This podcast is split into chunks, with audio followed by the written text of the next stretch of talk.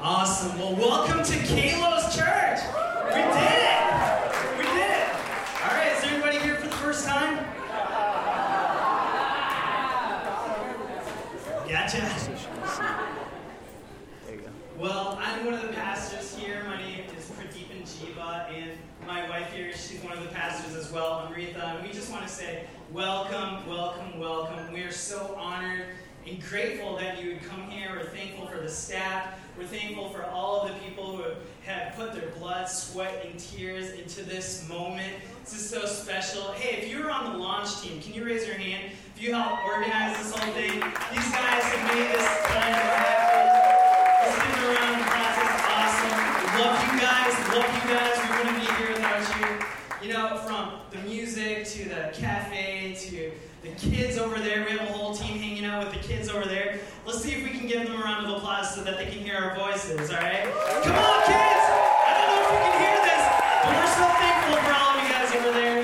To the operations team setting up chairs and just there's so many moving parts, and uh, we just want to thank our team for making this happen. And I want to share briefly about what we're doing here and kind of sharing the vision and the why behind Kalos Church, not Callous Church, okay? Stop saying that. We don't want callous hearts. We want to be soft and loving and uh, Kalos Church, which means beautiful in Greek. And uh, we're just so honored you guys are here. And uh, I want to share from the Bible. We, we believe in the Bible. We stand on the, the scriptures. We've just learned so much. And uh, I want to read a passage, and I'm going to share my story and really explain, like, why are we here? Why are we passionate about starting a church and a comedy club? So I want to turn to this book in the Bible, a collection of scriptures and these words from Jesus. And it says in the book of Luke, chapter 8, 43 through 48, it says, about this story. It says, A woman in the crowd had suffered for 12 years with constant bleeding, and she could not find a cure. Coming behind Jesus, she touched the fringe of his robe. Immediately, the bleeding stopped. Who touched me? Jesus asked.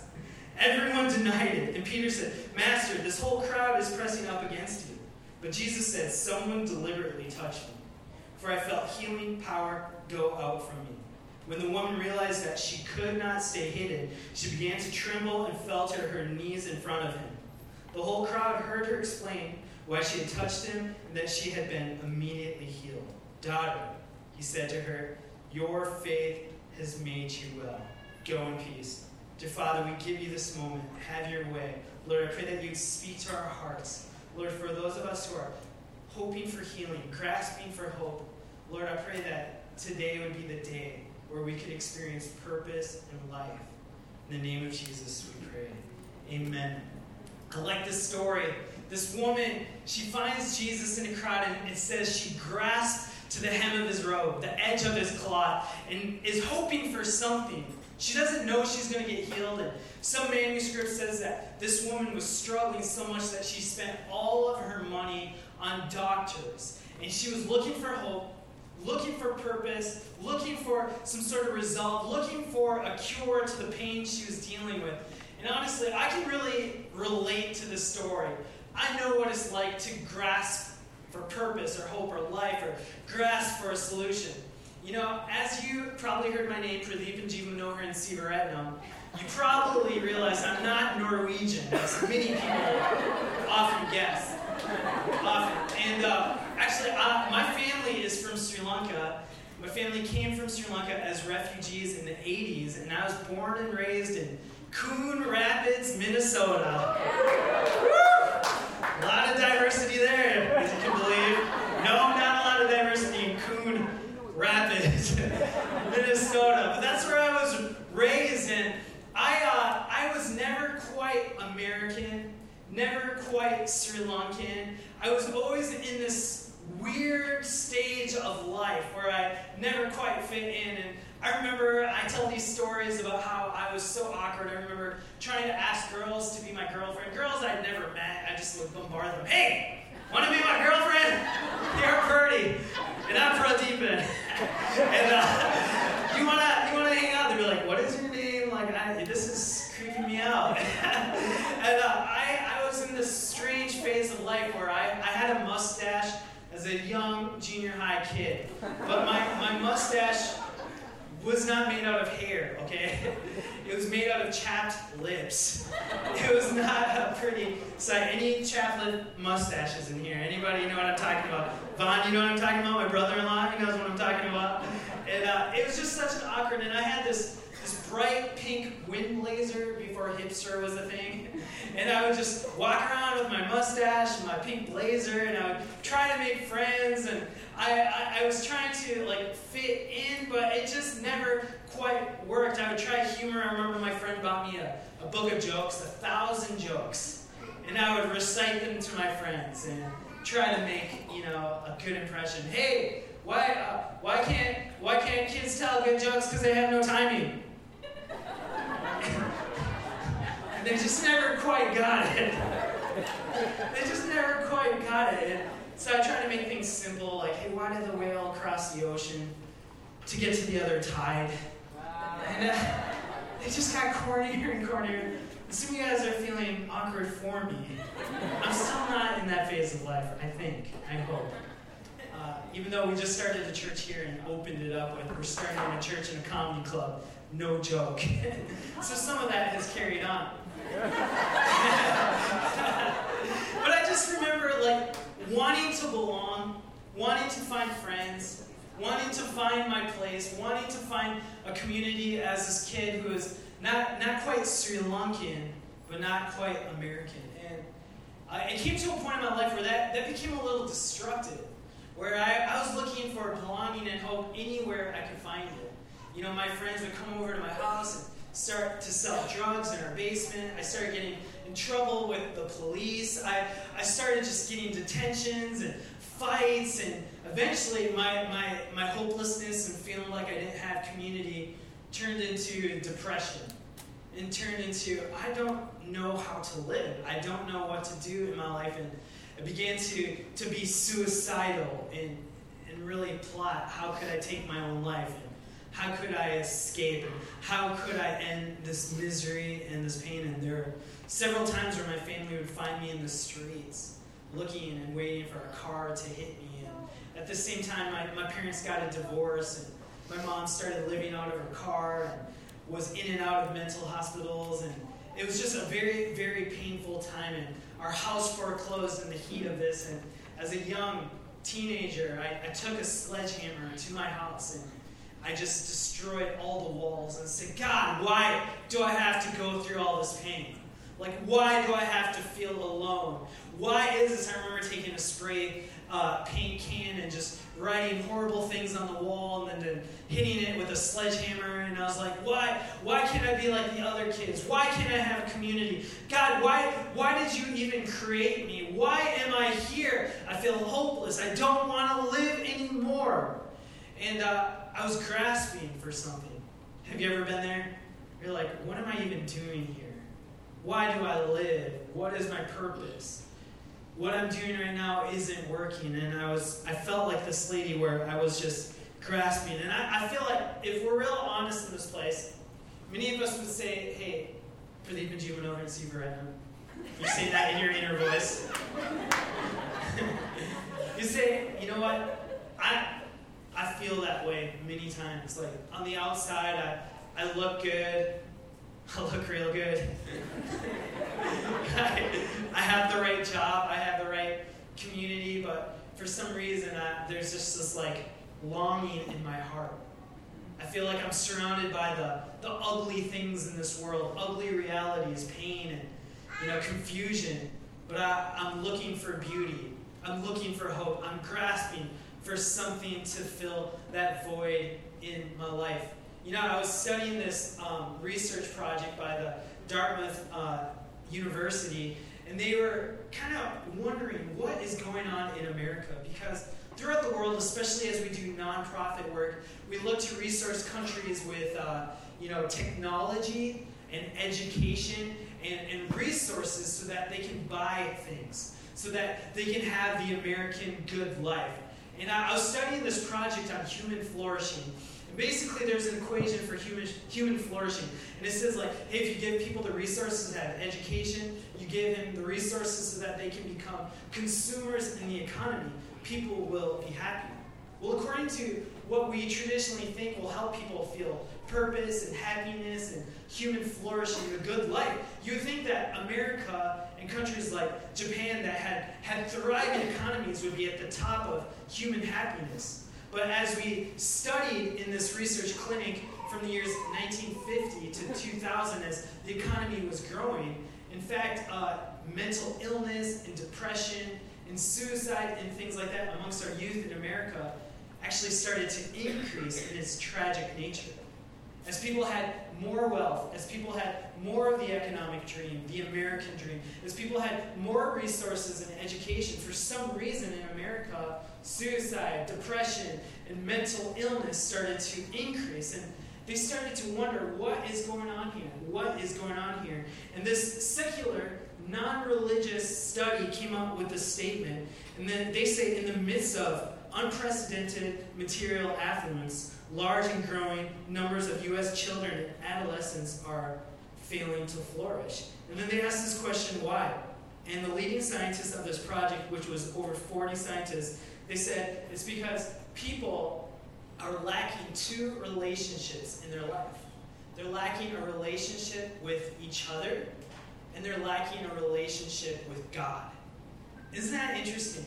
This non Christian study from a very public university says that in our lacking, in our grasping, in our hope that the American dream will fulfill us, it's actually not giving us the results we thought we would get. As we encounter American affluence, we're realizing that people are not finding connections with people, community, they're not finding connections with God. And there's more research I could cite about how you know, family dinners are going down in America, religious attendance is going down in America, and these negative things are happening at the same time. And I really feel like we are grasping for hope. And we're not finding it in the things that we thought we would find it in. In religion, we would say, hey, we're not really a religious state or a religious country anymore. But there are things that we're looking for instead of a pastor, maybe we're looking at a therapist instead of a community, we're maybe just going to soul cycle. instead of hearing teaching and, and learning as a community here, we're watching What the Health on Netflix and realizing the more documentaries we watch on food, we're realizing we can't eat human food anymore. we're struggling. and we're hoping for something. We're grasping. I'm on a starch diet right now. I'm eating 80 to 90% starches. We're talking bread, we're talking potato, we're talking rice. Don't get me on that tangent because most great societies were founded on starches. Alright? Think about it. Asia, rice, and curry. and so we're looking for these things. Maybe it's a therapist, maybe it's a, an exercise group, maybe it's a uh, binge watching a show. And we're, we're trying to fill these gaps in our lives with something. And we're attracted to things that are beautiful. We're attracted to things that are filled with life. I mean, we are. We want this beauty. I mean, that's why I look in the mirror every single morning. We want beauty. Okay, that's a joke. That's a joke. Settle down, everybody. We're looking for it, but we come short every time, it feels. And that's why I feel like I can relate to this, this woman. She was, you know, struggling with this issue of blood, bleeding for 12 years straight. She spent all her money on doctors and things like that. And, and yet she found herself in a crowd wondering, I wonder if Jesus can help me. I wonder if I could just touch his garment, if I could just touch his shirt. Maybe something would happen. And there are people here, you came to a church in a comedy club. And I'm not naive. I, I understand that. Maybe you came here and you're saying, hey, God, I'll give you one last chance. Or community, the church, I'll give the church one last chance. And I just want to say thank you for coming here. Thank you for trusting us. Thank you for trusting us with your pain and your vulnerability. Thank you for trusting us with your insecurities. I know how intimidating it can be to come into a church. And that's one of the reasons we wanted to start a church and a comedy club. Because people who are scared of going into a traditional church building, they're, they're saying to us, hey, I would never step into that environment. But I go to the parlor all the time. I'll come to your church. And our, our prayer, we are not really embarrassed by this, but our prayer is that, hey, we pray that on Saturday night, people just get passed out and wake up in the presence of God right here. That's our prayer. And uh, from the looks of you, I think God may have answered that prayer. I'm just kidding. I'm just kidding. Just kidding. I love you. I love you. and uh, we realize that people are here and you're, you're thinking, maybe this is my, my chance. I'm going to give this God thing a chance. I'm, I'm kind of weirded out by this. I don't know the songs. I, I don't know why some people are lifting up their hands or clapping and they, they like to applause a lot. And you're going through all the emotions. And I remember going through that in the, the midst of my like biggest insecurity, my suicidal tendencies and, and these thoughts and things like this. A girl invited me to church. It was during a, a, a bomb threat at my school where they had all the kids get out of the school, and this girl said, Hey, do you want to come to church with me? And I was like, What? You're a beautiful girl. You're talking to me. Like, this is amazing. Like, this, do you know what's happening right now? This is wonderful. Yes, I'll go anywhere. Like, yes. Here I am. Can I wear this pink blazer? Should I shave? It's really going to hurt because it's just chapped lips. I'm in. And she brought me to a church, and it was a new church just like this. And it was an environment where, you know, there was music and someone sharing a message. And, and I, I was like, wow, this is amazing. And all these people were so friendly to me, and they, they wanted to be my friend. People like who are cooler than the people in my school who would have never talked to me are suddenly saying, hey, you want to hang out? Hey, I'm so glad you're here. Hey, welcome to Kayla's Church. Hey, do you want some donuts? Do you want some coffee? We're really, really glad you're here. We hope you feel welcome. And I was like, I like this. This is amazing. I, I want to be here. And I, I just started engaging in it. And the pastor would say, Hey, Jesus loves you. And you can have a relationship with him. And I, I really started to believe in it. You know, I, I ended up saying, Hey, I want to become a follower of Jesus. Because what I'm doing in my life isn't working. And so I'm just going to say, hey, Jesus, I'm going to follow your ways and I'm going to follow your practices. Because I, I had heard that Christianity and Jesus was really judgmental and it wasn't for everybody and things like that. Like, only like really elite people came and could enter into this awesome relationship. People, that was just for holy people. But I realized that there's a lot of misperceptions when it comes to Jesus. And uh, that's why we want to make known the beauty of Jesus. Because some of you have heard that Jesus is like ugly, that he hates you and he doesn't want to be near you, and you can't have a good relationship and you'll never be as good as some people. But I want to make known the beauty of Jesus in this place. And uh, I found that Jesus loves me just as I am. That Jesus totally took me in and accepted me, and I ended up giving my life to Jesus. It wasn't in a moment, it was a, a journey, it was a process. For me, it was a lot like being potty trained. Okay? Hear me out. Hear me out. I can tell you with full confidence, I swear, that I am potty trained today.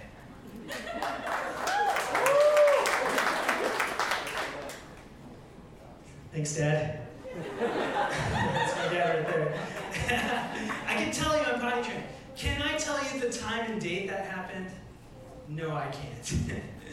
it was a process. And for me, as I, I discovered the beauty of Jesus in a different way, I, I decided, hey, I'm going to live by these ways, the teachings of Jesus, the ways of Jesus. And I realized where some people had said this was judgmental and hurtful and painful, it was actually quite beautiful. It was things like love your neighbor as yourself.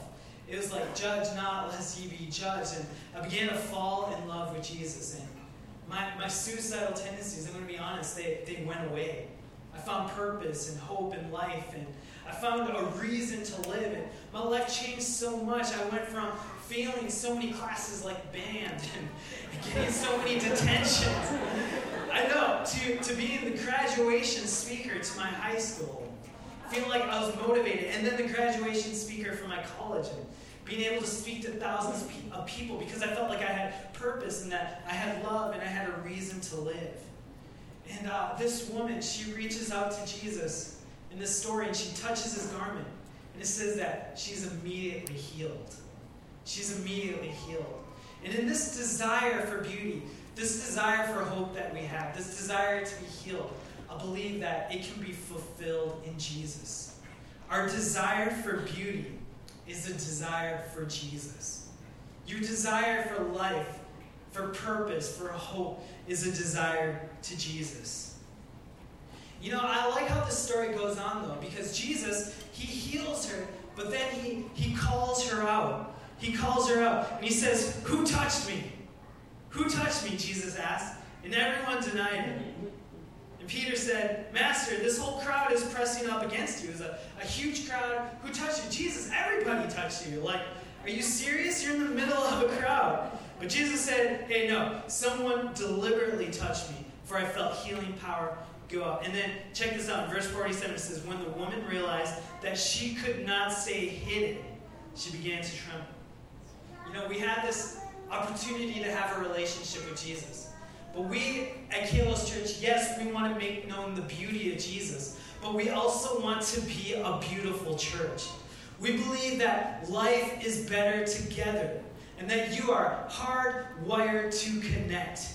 That you are meant to know and be known. You're meant to have people that have your back, know your story, know your name. And this is part of our desire for a beautiful church. And I know it can be scary walking into a church. I remember when I was depressed and suicidal, I actually walked into a random church in the, a rainstorm one day. And I walked in and I was soaking wet, this young man. I walked into the back, into a pew, and I decided I'm going to give this a chance. And I didn't really understand the hymns, I didn't understand the words. But as I was sitting there saying, God, I, am going to enter into a community, I need some answers, I need some hope. This, this older gentleman came up to me and he said, you know, with a, a scornful face, he said, Hey, what are you doing? Why are you in our church? Why are you wearing a hat? Young man, this is a house of God. How dare you come in here soaking wet, wearing a hat in the presence of God? Take that hat off right now. And uh, I ended up leaving that church, like immediately. I didn't feel welcome. I didn't feel like I had a place to belong. And uh, it, it was just so painful. And I, I realized that you may have had hurts in the church, or you may have felt like people are going to treat you that way. But I love that Jesus, He didn't let this woman stay hidden. He, he didn't let her stay hidden. He had her share her story to the whole group so that they could continue to love her, so that they could continue to be there. And our, our prayer and our desire for Kalos Church is that we could be a beautiful church that has each other's backs. That you wouldn't just come in here hidden, but that we could be a community. We could be a beautiful church. And I remember when I, I ended up giving my life to Jesus, this new church that I went to where I ended up saying, I like this, I feel loved. I, I entered the community and I made friends, and suddenly people were laughing at my jokes for the first time in my life. It was awesome. And I, I, just felt like a celebrity. I felt like, wow, people want to know me. And I started living life with them. And, you know, it was hard at times, people calling me out, hey, Pradeepan, uh, you're being an idiot. I just want to say that in love because I care for you. And I'm like, wow, I didn't even realize I'm doing that. Or, hey, Pradeepan, let me, let me help you learn how to pray. Let me help you read the Bible. And I wasn't hidden. And there are many of you guys that you feel hidden. You feel like, yeah, we're in a big city, but I, I feel just as lonely in a crowded room. Even right now, maybe you moved here and you're looking for community. You're looking for this group. Well, our prayer is that we could be a beautiful community that makes known the beauty of Jesus. People who are looking for hope, people who are looking for beauty, looking for life, that we could be that beautiful community. That we, together, holding hands, wouldn't just be about, you know, us living life alone or, or just professional pastors, professional Christians, but we as a community would make known the beauty of Jesus. I'm, I'm thankful for this story as well. This woman, she, she made herself vulnerable. Now, I just want to share this last thing. You know, while we're all grasping for something, what we reveal won't heal. You can see that. What we don't reveal can't heal. She decided to put herself out there. She decided to make herself vulnerable. And from that moment, she found healing. sometimes we like to ignore things or we're saying, I'm going to do that later and things can grow. A while ago, when Amrita, my wife, and I were, were dating, we would drive her little Saturn car on all these dates, and whenever it rained for some reason, we would, we would smell something really gross. We're like, what? Okay, it's just the humidity, it's just the moisture. Maybe a panel panel's beginning to mold or something like that. But it started to get really, really bad. And so I said, hey, Amrita, have we checked the trunk? Have we checked the car? Like, what is going on? Is there something in the engine? She's like, no, I searched the whole car. I had some friends search the car. Like, there's nothing. It's just got to be the rain. And this went on for a couple more months. We're like, what is going on? The smell is so bad. And we tried to ignore it. We tried to ignore it. And we realized we can't ignore this anymore. So we, we went in a frenzy and we started to search every single crevasse of that car. It was crazy. And so we opened up the trunk, and there in the back, we found in the corner of the trunk was a dead body. No, just kidding. there was a, just kidding. There was this watermelon that had been there for months and it was rotting and gross, and it was uh, it was just like seeping so much moisture into the street. Oh, it was horrible, and it, the smell, the aroma, it was oh, it was something to with. It was it was the ugly of Jesus. It was not the beauty of Jesus. It was not good, and so we we got rid of it and we threw it away and we, you know, you think, hey, just ignoring this, we realize, okay, it's only going to get worse and worse and worse. And we threw it out right away. But in our lives, let's be honest, when we're going through pain, when there's ugly things in our life, when we feel lost, we tend to isolate ourselves. We tend to hide and hope that maybe this will just go away. But it doesn't. What you don't reveal, it's not going to heal. And you, you think you can go through this, and I, I just want to make an appeal. I know what that's like. I know what it's like to go through life alone and feeling, feeling like maybe one day things will just work themselves out. But I want to tell you right now, and I want to make a plea, that in your grasping, grasp for Jesus. Because he really is the true source of life. When I, I, I decided to follow the way of, of Jesus, when I received the love of Jesus, I received new hope and new life and a transformation. And I found a community in these ugly things God made beautiful. And today, no matter where you are at, God can turn the ugly things in your life and make them beautiful.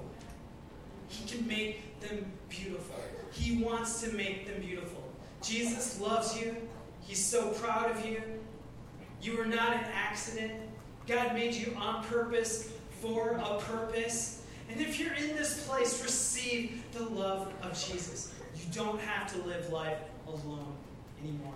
Band, you guys can come up here. And uh, we're in a moment going to sing about the beautiful name about Jesus, the beautiful name of Jesus. And I want to give everybody an opportunity to, to experience that for yourself, to experience hope and love and life. And you know, sometimes we hide. You know, I have a son, he's about 18 months old right now. His name is Obadiah Light Jiva. And he is he's just the sweetest thing. And he's in this stage where he loves climbing things. Anybody have young kids or remember when your kids love to climb things? And uh, the other day he actually uh, jumped out of the crib and my, my dad found him under a rocking chair, just chilling. Which is terrifying. The other day, he, he was climbing around, and we found him on top of our diaper changing station. And he's a little guy. He's a little guy, so we're like, how is he doing that? He's, he's climbing all sorts of things, and it's scary. And sometimes he gets stuck, though, and he can't climb himself out of the situation. And uh, it is so cute, it's so precious, because what he will do is he, he, if he sees me, or if he sees my wife, or if he sees one of us, what he does is he, he starts to cry if we're not around. And, and as soon as we come around and we see that he's stuck, he just immediately puts his hands up. He just puts his hands up. And he'll be crying, and, and he, he just knows that when he, he reaches his hands up, or he reaches his hands out, that he, he, he's confident that we're going to be there for him. And we're going to rescue him. And for some reason, this woman in the story that we've been talking about, she, she knew she could grasp onto Jesus and find healing. She knew she could grasp onto Jesus and find a fresh start, a new hope. You can grasp onto Jesus today. You can find healing today. And what we're asking you to do is not, we're not trying to change everything about your life. We're not trying to, you know, just create an atmosphere for behavior modification. What we want is for you not to live life alone. What we want is for you not to isolate. You are hardwired to connect. And in this moment, I'm, I'm going to give us all an opportunity to reach out to Jesus and say, Jesus, the way I'm living my life is not working. The American dream is it's not working for these longings in my heart. These short-term solutions, they're not working. It just seems like I'm, I'm piling into this void in my life, and that hole is never empty, emptying. Lord, it, it just seems to be endless. Lord, I, I realize there's a void in my heart, and I, I just want to propose to you that that void in your life is God-shaped. And only God can fill that longing for beauty, only God can fill that longing for righteousness. Only God can fill that longing for true life as you always suspected you can have. Just like this woman, just like my, my son, you can reach out to Jesus. So I want us to close our eyes and just create a private moment, create a holy moment, create a sacred moment, a special moment. And I want to ask that we could just listen to Jesus speak to us. Jesus saying right now, Son, daughter, I love you. I have a plan for you. I have a plan for you to experience life as I always meant it for you to be. I created you on purpose for a purpose. I know at times you're hurting. I know at times you feel like you're surrounded by death and the ugly realities of this world. But I have a beautiful plan for you. So, with our eyes closed, if you're in this place, I want to give you an opportunity to say, hey, I'm, I'm sick of living life my own way. I want to live the ways of Jesus. I want to follow the ways of Jesus. I want a fresh start. I want a new hope because I realize that people are here at a new church looking for a new start. And if you're in this place and you're saying, hey, I want to do that, I want a fresh start with Jesus. I want to give my life to Jesus. I want to follow the ways of Jesus. I want these ugly things to be made beautiful. If that's you in this place, with every eye closed and all our heads bowed, on the count of three, I want you to raise your hand just so I can see it, and then put it down. All right? Put your hands up quickly so I can see it, and then put it down immediately. If you want to give your life to Jesus. So on the count of three. One, two, three. Just raise it so I can see it. That's awesome. Hands everywhere. That's beautiful. That's beautiful. Lord, I pray that you would make known your beauty. Lord, we're, we're thankful. And I just want to lead us all prayer right now. And so we have a prayer that we're going to pray. That's just a, sometimes we don't know the right words to pray, and we just want to lead you. You can pray this anytime alone or with a friend, and we're just going to all pray this together. So can we, can we lift up our voices and say this together? Just repeat after me. God, thank you for loving me. Right now, I choose to follow the ways of Jesus. Jesus is my Lord. I have made mistakes. Please forgive me and help me turn from my old ways forever. Amen. Can we give Jesus a round of applause? He's changing lives in this place. A fresh start, a new hope. You know, our, our desire, like we said, is that you wouldn't go on this journey alone. That you wouldn't stay hidden. But that as we make commitments to follow the ways of Jesus, the Kalos Church, this beautiful church, we would follow the ways of Jesus together. So, so in your little booklets, there's something we have called the connection card. And if you've made a decision to follow Jesus, we want you to fill out your information there and um, want you to check off the boxes and say, I want, I want to follow Jesus. That way we can help you walk this path. That's like. And so we don't want you to be hidden. We want to walk with you. We want to do this together. And after service as well, we have something called Crash Course. And it's, it's a time where we can talk about what does it look like to go on this journey together. And it's a class with catering, and we have an announcement to talk more about that. But let's not do life alone. And so we're going to make known the beauty of Jesus together. Amen. Can we give Jesus one more round of applause?